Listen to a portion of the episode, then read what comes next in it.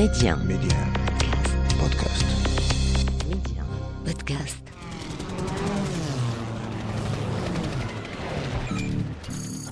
كان الهجوم الياباني على بيرل هاربور في العام 41 900 وألف ما أدخل الولايات المتحدة الأمريكية الحرب العالمية الثانية كان الأمريكيون يراهنون على الوقت للانتقام من اليابان ولما دخلوا الحرب لم يكتفوا باستعمال القوة المسلحة بل بموازاة مع الحرب الساخنة سخروا مخابراتهم في مهمة رئيسة تتمثل في تحطيم معنويات اليابانيين عسكريين وغير عسكريين.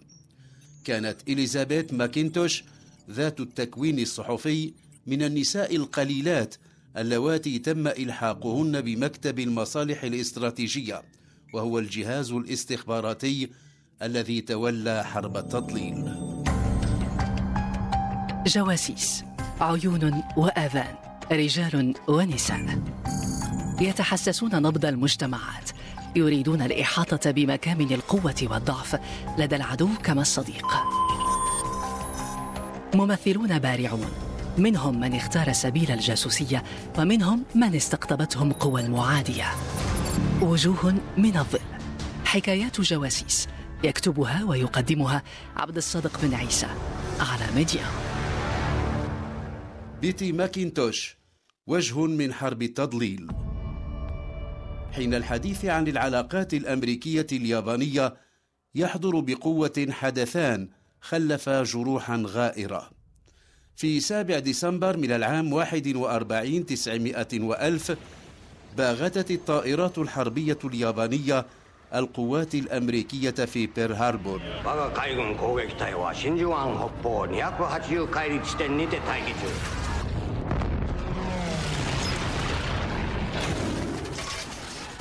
كان هجوما مدمرا وداميا ما لا يقل عن 2400 من الجنود الأمريكيين قتلوا في ذلك الهجوم الذي كان السبب الذي جعل الولايات المتحدة الأمريكية تدخل الحرب العالمية الثانية. الحدث الثاني إلقاء الطيران الأمريكي القنبلة الذرية على مدينتي هيروشيما وناكازاكي اليابانيتين. الأولى ألقيت على هيروشيما في السادس من غشت من العام 45 900 وألف والثانية على ناكازاكي في التاسع من غشت. قتلت القنبلتان ما لا يقل عن 240 ألف شخص ودفعت اليابان إلى الاستسلام. ضربة بيرل هاربر في أرخبيل هاواي كانت أول هجوم خارجي يستهدف الولايات المتحدة الأمريكية فوق أراضيها. وكانت ضربة موجعة أصابت كرامة أمريكا. ولذلك كان الرد الأمريكي باستعمال قوة لم يستعملها أحد من قبل. 1941, a date which will live in infamy. دخلت الولايات المتحدة الأمريكية الحرب العالمية الثانية وكان عليها أن تعيد بناء ما دمره اليابانيون من قطع بحرية. كانت الصدمة التي خلفها الهجوم على بيرل هاربور قوية. لم يكن الأمريكيون يتوقعون أن تكون لدى اليابانيين مثل تلك القوة ولعلهم تفطنوا في تلك اللحظة وليس قبلها إلى القصور الذي تعاني منه الأجهزة الاستخباراتية. وأدركوا أن كسب الحرب وتحقيق الانتصار يتطلب إحداث منظومة استخباراتية خارجية قادرة على الحصول على المعلومات والأخبار ولكن أيضا لها القدرة على التأثير في مخططات الخصم وتوجيه الرأي العام لديهم من أجل كل ذلك أمر الرئيس فرانكلين روزفلت بإحداث مكتب المصالح الاستراتيجية Office of Strategic Service وكانت وكالة خاصة بقادة أركان الجيوش الأمريكية الغاية من إحداثها تنسيق الأنشطة الاستخباراتية القائمة وراء خطوط العدو. كان الغرض الآخر من إحداث هذا المكتب تسخير البروباغندا وتنفيذ العمليات التخريبية ثم التخطيط لما بعد الحرب. كانت إليزابيث ماكنتوش من أولى النساء اللواتي تم استقطابهن للعمل في هذه الوكالة التي كانت أداة حرب موازية لا تقل تدميرا عن أدوات الحرب الكلاسيكية. ولدت إليزابيث وينادونها توددا بيتي ماكينتوش في الفاتح من مارس من العام 15 تسعمائة وألف. كان أبواها صحفيان يسكنان هونولولو في هاواي حيث ترعرعت. استهوتها اللغة اليابانية فتعلمتها وأجادتها. ثم إنها انتقلت إلى واشنطن لمتابعة دراستها الجامعية التي توجتها بدبلوم في الصحافة في العام 35 تسعمائة وألف. وعملت مراسلة لعدة مجموعات صحفية. أثناء تلك الفترة لم تكن بعيدة عن بيرل هاربور لما حدث الهجوم الياباني وغطت الحدث لحساب Scripps Howard News Service. بعد بيرل هاربور عادت بيتي إلى واشنطن حيث كانت تغطي أنشطة إليانور روزفلت السيدة الأولى في الولايات المتحدة الأمريكية كما كانت تغطي الأنشطة الحكومية. الحرب مشتعلة بعيدا عن التراب الأمريكي ولكن أمريكا منخرطة فيها بكل ما تملكه من قوة. في العام 43 لفتت إليزابيث ماكينتوش انتباه القائمين على مكتب المصالح الاستراتيجية بنشاطها الصحفي ولكن أيضا لإتقانها اللغة اليابانية. وطلب منها أن تلتحق بهذا الجهاز الاستخباراتي. بعد فترة تدريب في يوليوز من العام 44 أرسلت إلى الهند وكانت مهمتها هناك أن تتدخل على مستوى البطاقات البريدية التي يبعث بها الجنود العاملون في اليابان إلى عائلاتهم في الهند. كانت إليزابيث من نساء قليلات تم تجنيدهن فيما صار يصطلح عليه العمليات المعنوية. كان على بيتي أن تتجسس على مضامين البطاقات البريدية وأن تتدخل بمحو كلمات واستبدالها بكلمات أخرى بما يعبر عن حالات تذمر وسخط. كانت الزميلة الأقرب إليها جوليا تشايلد التي صارت فيما بعد طباخة ومقدمة برامج تلفزيونية للطبخ.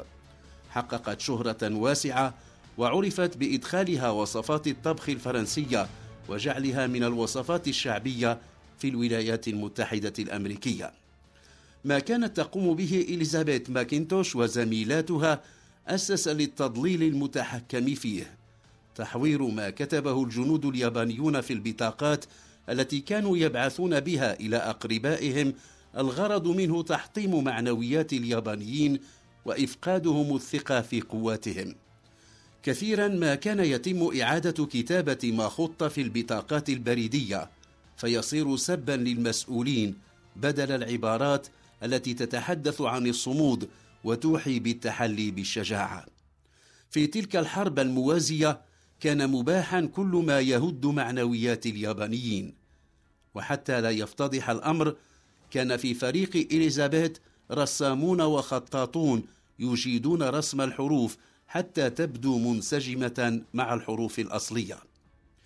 انتقلت بيتي إلى الصين في مهمة جديدة لم تكن مقتصرة على التضليل وإنما كانت تشمل أيضا العمل الميداني. في جملة العمليات التي تولتها إليزابيث ماكينتوش نسف قطار ينقل الجنود اليابانيين. أعدت قنبلة منحتها شكل كتلة من الفحم وأطلقت عليها Black Joe وسلمتها إلى عميل صيني لمكتب المصالح الاستراتيجية. قالت في مذكراتها التي نشرتها في أواخر حياتها عقودا بعد الحرب العالمية الثانية إن ذلك العميل الصيني ركب القطار وتحين اللحظة المناسبة ثم ألقى بكتلة الفحم القنبلة Black Joe في بيت النار وقفز هاربا بينما شوهد القطار ينفجر وهو يعبر أحد الجسور. مات كثيرون في ذلك الانفجار المهول. لم تغفل إليزابيث التعبير في مذكراتها عن أسفها لذلك العدد الكبير من الضحايا. في الصين حيث كانت ضمن المفرزة 202 ساهمت بيتي ماكينتوش بحظ وافر في صياغة وإعداد منشورات دعائية تذكي في نفوس الصينيين كراهية لليابانيين. لم يكن ما قامت به بيتي يفتقد إلى خلفية تكون له دعامة. كانت الحرب اليابانية الصينية مستمرة منذ العام 37 مسترسلة بموازاة الحرب العالمية الثانية. هي لدى الصينيين حرب المقاومة التي بدأت في العام 31 تسعمائة وألف لما غزا اليابانيون إقليم مانشوريا. كانت تلك الحرب وما خلفته في نفوس اليابانيين من الأوتار الأشد حساسية التي عزفت عليها إليزابيث ماكنتوش وكل الفريق الذي يعمل لمكتب المصالح الاستراتيجية. وفي سبيل تحقيق انتشار على أوسع نطاق تولت كتابة سيناريو قصة تقرر أن تقرأها على أمواج الإذاعة واحدة من أشهر الراويات الصينيات. كان الغرض من تلك القصة زرع الإحساس بمحنة ثقيلة لدى كل من سيستمع إلى تلك القصة من صينيين ويابانيين أيضا. كانت القصة مكتوبة بأسلوب يجمع بين عذوبة الحكي والعرافة تقول إن أمورا خطيرة ستحدث في اليابان. تقول الرواية الصينية لقد تثبتنا من النجوم وإن شيئا لا نستطيع ذكره لفظاعته سيتسبب في محو منطقة بأكملها في اليابان. في ذلك اليوم بعد أن بثت هذه القصة على أمواج الأثير ألقت الولايات المتحدة الأمريكية بقنبلتها الذرية على هيروشيما وكذلك بدت النبوءة وقد صدقت. ثلاثة أيام بعد ذلك ألقى الأمريكيون بقنبلة ذرية ثانية هذه المرة على مدينة ناكازاكي. كانت القنبلتان الذريتان الأمريكيتان اللتين ألقيتا على المدينتين اليابانيتين من آخر العمليات العسكرية المدوية. بعدهما انتهت الحرب واستسلمت اليابان في الثاني من سبتمبر من العام 45 تسعمائة وألف. كانت القوى اليابانية البحرية والبرية في حالة انهيار شبه كامل وكانت قوية الصدمة التي خلفتها القنبلتان الذريتان. واضطر الإمبراطور هيروهيتو إلى دعوة المجلس الأعلى للحرب للقبول بشروط الحلفاء كما هو منصوص عليها في إعلان بوتسدام. انتهت الحرب بالنسبة للأمريكيين بتحقيق الانتقام من اليابان الذي ضرب أمريكا داخل أراضيها في بيرل هاربور. خرج اليابانيون منهزمين من الحرب العالمية الثانية وبمعنويات منهارة. في العام الذي تلا نهاية الحرب تم حل مكتب المصالح الاستراتيجية. ولكن إليزابيث ماكنتوش واصلت عملها ضمن أجهزة المخابرات الأمريكية وانتقلت إلى العمل للقيادة العامة للجيوش الأمريكية ثم في وزارة الخارجية وفي مقر منظمة الأمم المتحدة في نيويورك. في الفترة ذاتها استأنفت نشاطها كصحفية وعملت لإذاعة صوت أمريكا. في العام 58 900 وألف التحقت إليزابيث ماكنتوش بالمخابرات المركزية الأمريكية CIA وظلت بها حتى العام 73 900 وألف تاريخ إحالتها على التقاعد. في فترتين مختلفتين من حياتها المديدة نشرت إليزابيث في العام 47 مذكراتها الأولى بعنوان الفتاة الجاسوسة حيث حكت تجاربها الأولى في عالم التجسس الذي تخيم عليه ظلال كثيفة. ثم أكثر من خمسين عاما بعد الفتاة الجاسوسة نشرت في العام ثمانية وتسعين تسعمائة وألف الأخوات الجاسوسات نساء مكتب المصالح الاستراتيجية. تزوجت بيتي ثلاث مرات وفي الخامس عشر من يونيو من العام خمسة عشر وألفين كانت من المعمرات. توفيت بعد أن أكملت عامها المئة. وجوه من الظل. حكايات جواسيس. يكتبها ويقدمها عبد الصادق بن عيسى. على ميديا.